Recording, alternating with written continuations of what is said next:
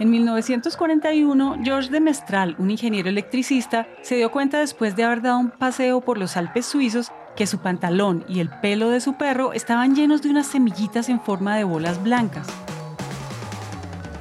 Tal vez ustedes y yo los hubiéramos sacudido y listo. Pero para un ojo curioso, esto no se trata de una basurita pegada a la ropa, sino que se trata de entender cómo es que en realidad hicieron esas semillas para pegarse a la ropa. Entonces, George cogió un microscopio, puso una de esas bolitas y encontró que las semillas tenían algo así como unas patitas diminutas en forma de gancho, y esas extremidades en realidad se enredaban microscópicamente a la fibra de la ropa. Ese sencillo hallazgo, observando una simple semilla, resultó con el tiempo en un invento que todos tenemos en chaquetas, zapatillas, carteras e incluso que la NASA llevó al espacio para que la comida no saliera flotando, dos bandas que se pegan y se separan fácilmente entre ellas y que suenan así. Como el velcro, el hombre ha creado miles de inventos con un objetivo principal, vestirse con ellos para facilitarnos la vida y que además nos otorguen habilidades que no tenemos por naturaleza. Bienvenidos a Elemental, un podcast de 3M en donde conectamos con las grandes lecciones de la ciencia que nos pueden ayudar a ser mejores todos los días. Como no teníamos la fuerza de un chimpancé, nos inventamos la palanca. Como tampoco podíamos escalar fácilmente, pues nos inventamos las escaleras. Y con el tiempo, y por comodidad, las volvimos eléctricas. La historia de nuestra evolución está acompañada de miles de esos inventos que se volvieron herramientas para prestarle al humano esas características que le hacen falta. Eso es lo que ha hecho durante años 3M, investigar y desarrollar maneras de solucionar problemas del hombre, y uno de esos pues estaba en el mundo de la minería y el trabajo de la tierra. Lo cierto es que históricamente han ocurrido muchos accidentes por la poca visibilidad que tenemos en la oscuridad. 3M estaba buscando un distribuidor para cintas reflectivas. Esa luz se refleja a través de esta cinta reflectiva que tiene un material de tecnología de microprismas. Aceptamos el reto. Antonio Goicochea es el gerente general de Navila, una empresa dedicada a la distribución de insumos textiles en Perú y ellos aceptaron el reto de inventarse algo para vestir de pies a cabeza a las personas con dos tecnologías diseñadas por 3M que no solo salvan vidas en las minas y en las carreteras, también hace que cada prenda se vea muy cool.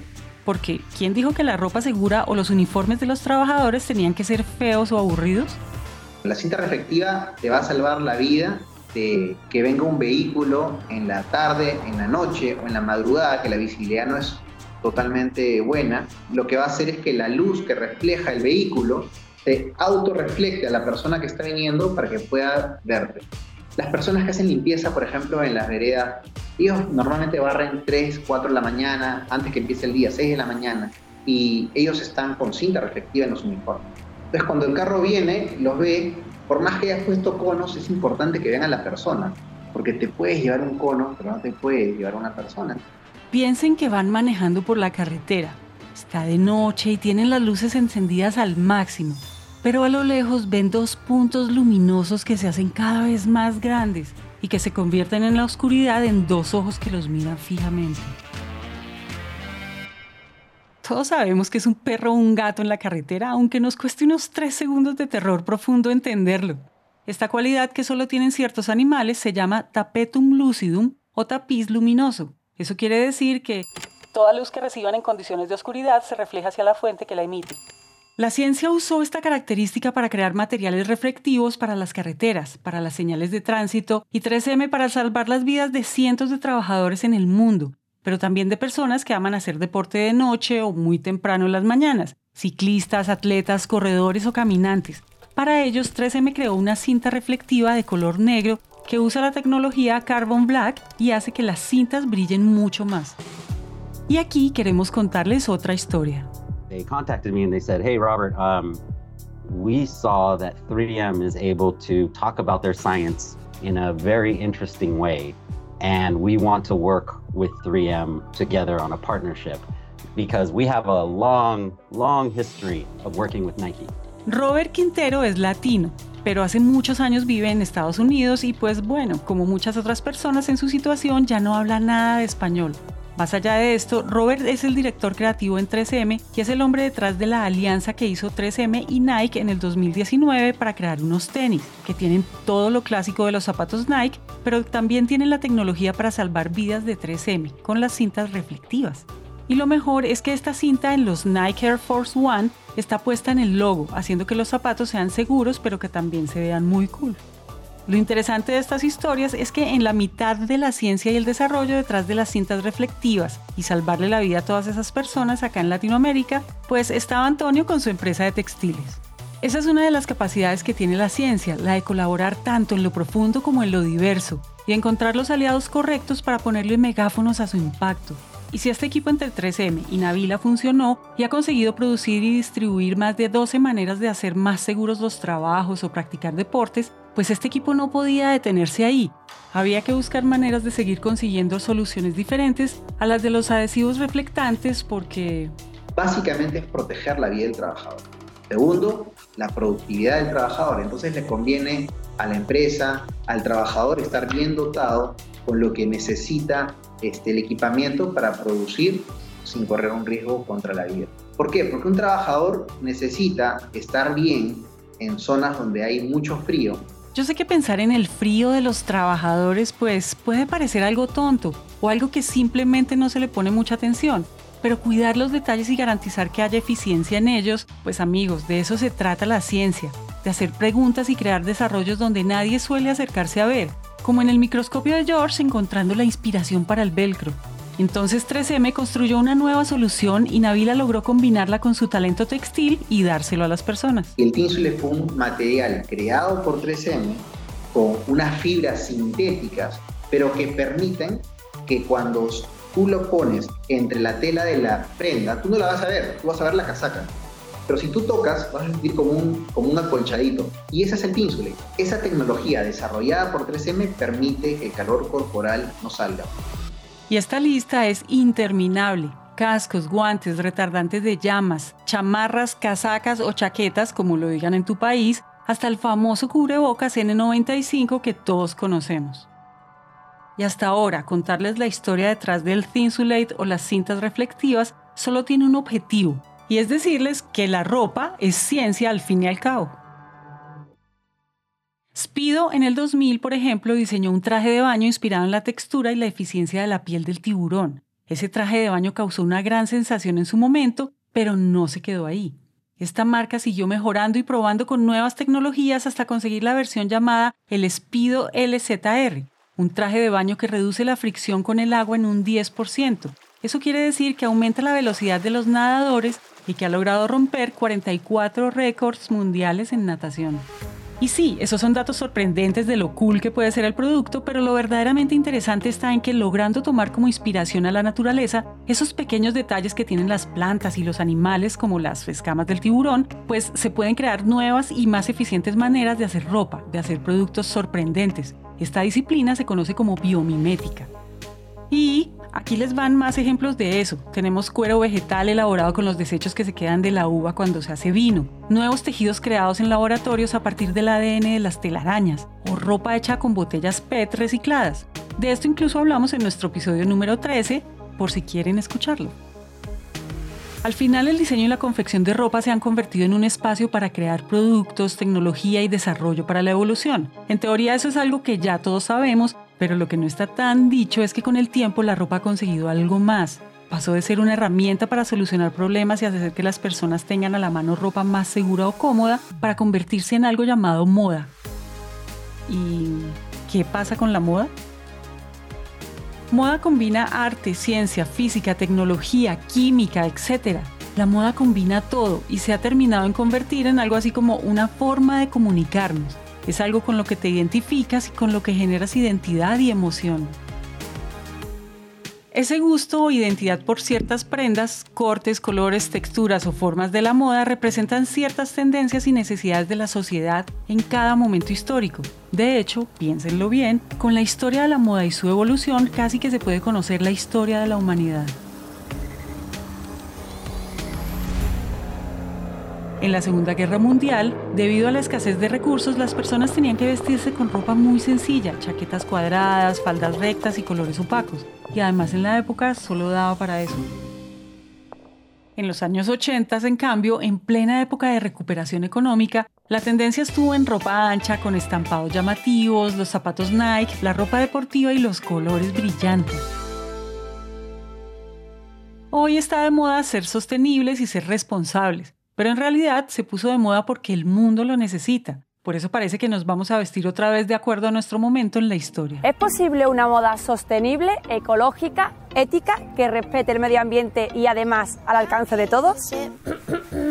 Comenzando con este Fashion News, primero, las prioridades de la moda sostenible para este 2021. Sin embargo, la tecnología no solo nos permite comprar la ropa, ahora también se puede rentar. Por fin se está hablando de democratizar la moda sostenible. A la moda y sin contaminar. ¿Es esto posible? La venta de garaje de Leonora se une a la tendencia de emprendimiento que le permite a otros comprar la ropa olvidada de nuestros armarios. Una de las apuestas más llamativas en la moda es la confección de prendas elaboradas con tejidos hechos a través de materiales plásticos. Pues esta idea ya lleva más de 30.000 botellas recicladas que han sido convertidas en prendas para vestir. Ahora con una diseñadora española que está causando furor con una tela hecha de hojas de piña. La llamó Piñatex. Rentar en vez de comprar evita que terminen en la basura miles de toneladas de ropa que muchas veces se usan solo una vez. ¿Qué te parece? Ese es el lado cool de la moda. Ya lo dijimos, la moda combina todo lo que es ciencia, pero a diferencia de la ciencia, tal vez la moda tenga un megáfono más grande, una voz que en la historia ha tenido más oyentes.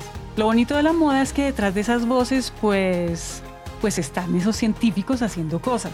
Pamela Valle, una artista gráfica y diseñadora, quiso aprovechar ese poder enorme que tiene la moda para conectar y comunicar lo que hace la ciencia y decidimos hacer esta marca más como un proyecto de divulgación científica que como un proyecto de diseño. El hecho de que sea diseño de moda es solamente como un vehículo que lo utilizamos para llevar información científica concreta. De repente enfermedades particulares o el mal de Chagas, de repente el tripanosoma cruz y el mosquito del dengue, pero no solamente como algo estético bonito, sino que, que lleve un mensaje mucho más importante detrás y por eso cada prenda viene con información científica. O sea, el paper lo resumimos y lo ponemos en cada prenda. Este proyecto que creó Pamela hace cuatro años se llama Endémica y es una marca que aprovecha el poder de la moda para crear prendas sostenibles con diseños rarísimos y hacer que las personas hablen de ciencia en la calle. Pero Pamela en estos años no ha trabajado sola. Ella se ha conectado con personas apasionadas por distintas ramas de la ciencia como la biología, por ejemplo. Y después de conversar y debatir y entender cómo funciona la naturaleza, organiza sus colecciones. Una de estas personas fue Yuri Hooker, un biólogo marino enamorado del océano que además se convirtió en su novio. Un día Pamela me dice, hola, mira, estoy queriendo hacer algo con temas marinos y te puedo hacer una, una, entrevista. Y le dije, bueno, sí, claro. Y hasta ahora pues estamos en eso, trabajando desde la ciencia y el arte. Creo que ese cruce de arte y, y ciencia es recontra valioso y válido y enriquece cualquier cosa que se pueda hacer. Básicamente mi trabajo es ser el traductor. La ciencia que se genera, el conocimiento, hay que llevarla a lo fácil, a lo sencillo, porque finalmente en la prenda tiene que estar resumido en una cartilla relativamente pequeña la información concreta que va a llamar la atención de las personas y lo que se busca con esta información es que el que adquiera la prenda se le siembre la curiosidad de querer saber más, que vaya a buscar un poco más de información. Así comenzó el trabajo de estos dos personajes. Juntos le han dado vida a una colección de ropa inspirada en las especies endémicas del mar peruano. Escogieron seis especies diferentes y si quieren ir a darle un ojo a la colección, en la descripción de este episodio les dejamos su cuenta de Instagram. Aquí hay que decir algo. Hacer estampados hoy en día es muy sencillo. Puede tratarse de buscar unas imágenes bonitas y entregárselas al operario de una máquina y que él se encargue. Pero construir un discurso a través de la moda, educar a través de imágenes, de expresiones honestas y con un argumento de validación científica, mmm, eso es mucho más complejo aún. Por eso queremos contarles la historia detrás de la última especie que inspiró esta colección marina. Y ha hecho unas medusas que estaban hermosas. Me dice, ya, ¿qué especie? Le digo, no sé, no existe, ¿no? Me dice, no, pero si le he sacado de un libro. Entonces la veo y efectivamente, o sea, si vas a hablar de las medusas en general, chévere, la pones y ya está, es una medusa. Pero si vas a hablar de una medusa del mar peruano y con nombre científico, tiene que ser esa. Entonces, a cambiarle los colores, a cambiarle la forma y el tamaño de los tentáculos, hasta que ya quedó la que era, ¿no? Pensé que ibas a decir el nombre y es la Crisaura procamia, una medusa que justamente vimos un día que viajamos a Paracas y de casualidad encontramos una en la orilla y es alucinante. Y de hecho también hice fotos para ponerlo también en el post. ¿no? Entonces en Endémica va la casaca que está detrás, la ilustración, la información y la foto real. Y se habla mucho de la divulgación científica, pero ¿qué es en realidad? ¿Son solo papers o es una tarea solo de científicos para hablarle a otros científicos? Pues no, la divulgación científica es más que eso, es hacer comprensible el conocimiento para todos. Por eso encontramos información en otros medios, blogs, charlas, TED, podcast, ropa, etc.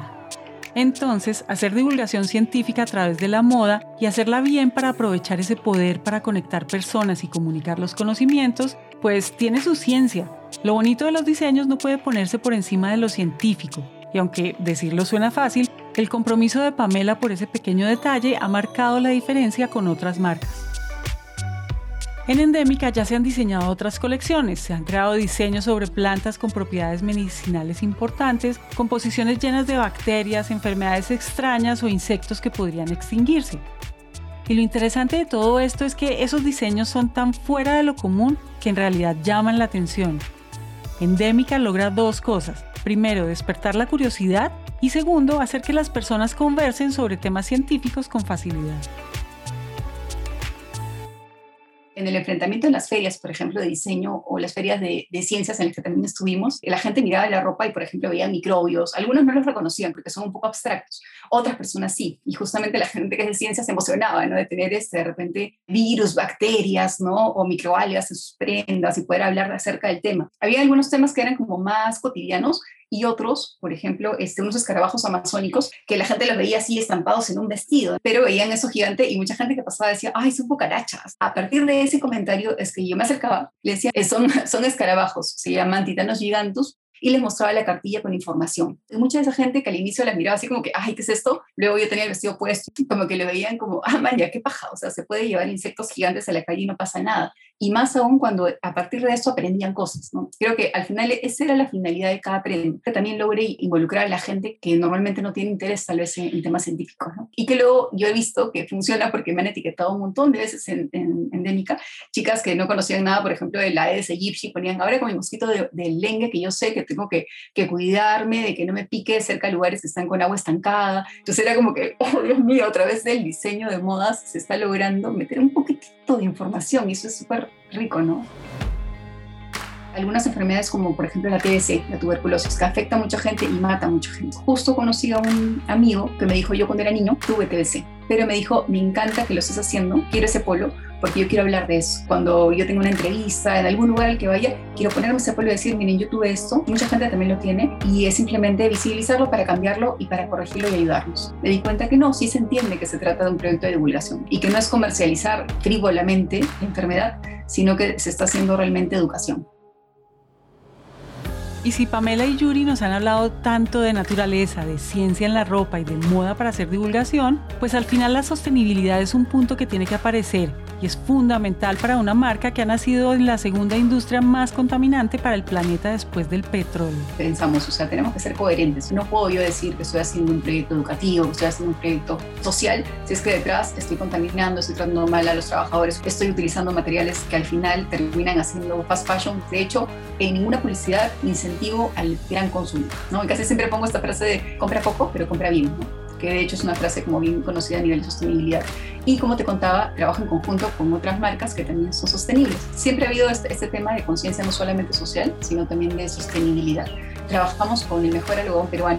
Eh, de hecho, también he, trabajado con algodón pima y algodón orgánico. El algodón orgánico es el que tiene menor cantidad de consumo de agua y además que paga súper justo a sus trabajadores. Es bastante más caro, es un problema que podría encontrar en, la marca, que las prendas no son muy baratas justamente por eso. Y reutilizar aquellos pedazos de tela, por ejemplo, que nos quedan, que aquí en Perú se llama la merma, lo que sobra, ¿no? El pedacito de la esquina que no se usó para el vestido, ¿qué se hace con eso? Se bota a la basura. Entonces, lo que hacemos nosotros es siempre reutilizar todo. Por ejemplo, lo que me queda, hago tipo estas vinchas de acá, ¿no? de pajaritos, que me quedaron de unas faldas, ¿no? o de repente por ahí hemos hecho también este, cartucheras, hemos hecho Con lo que queda, más chiquitito, más chiquitito, que ya no me sirve tal vez para, para alguna prenda extra, lo que hacemos es talleres. Juntaba una cantidad de merma grande, cogía pinceles, pinturas, para hacer talleres gratuitos con niños con toda esta merma que queda. Y hemos hecho peluches, muñecos, insectos, casitas, mil cosas.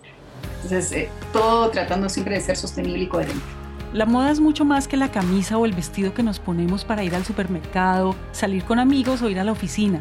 La moda es ese puente que nos permite conectar con personas y conocimientos. La moda es como ese amigo que todos tenemos y es capaz de hablar con mucha gente. Todos lo conocen y siempre cae bien a donde llegue. Por eso tenemos que seguir haciendo que la ciencia a través de la moda construya soluciones, que se inspire en la naturaleza y nos ayude a resolver los problemas que tenemos como seres humanos, así como lo han hecho 3M y Navila. Pero también tenemos que seguir haciendo que la moda sea un megáfono para la ciencia, porque la moda es masiva, nos conecta y es una manera de hacer que las personas hablen de ciencia en la calle, en un café, en el metro o en un banco, en todas partes. Hay que aprovechar ese poder que tiene la moda y la ciencia para seguir haciendo preguntas. Mientras haya espacio para hacer preguntas y mientras haya intentos para responderlas, la ciencia seguirá existiendo. Este episodio fue escrito y producido por Araceli López y Manuel Torres. El trabajo editorial es hecho por Manuel Torres y Pacho Molina. El diseño de sonido es hecho por Juan Diego Bernal y Manuel Torres. El arte, diseño y el material publicitario es hecho por Paola Silva y Luisa Ríos. Todo el soporte técnico para la grabación es hecho por Julián Cortés. Elemental es un podcast de 3M en coproducción con Naranja Media. Yo soy Margarita Calle, nos vemos en el próximo episodio.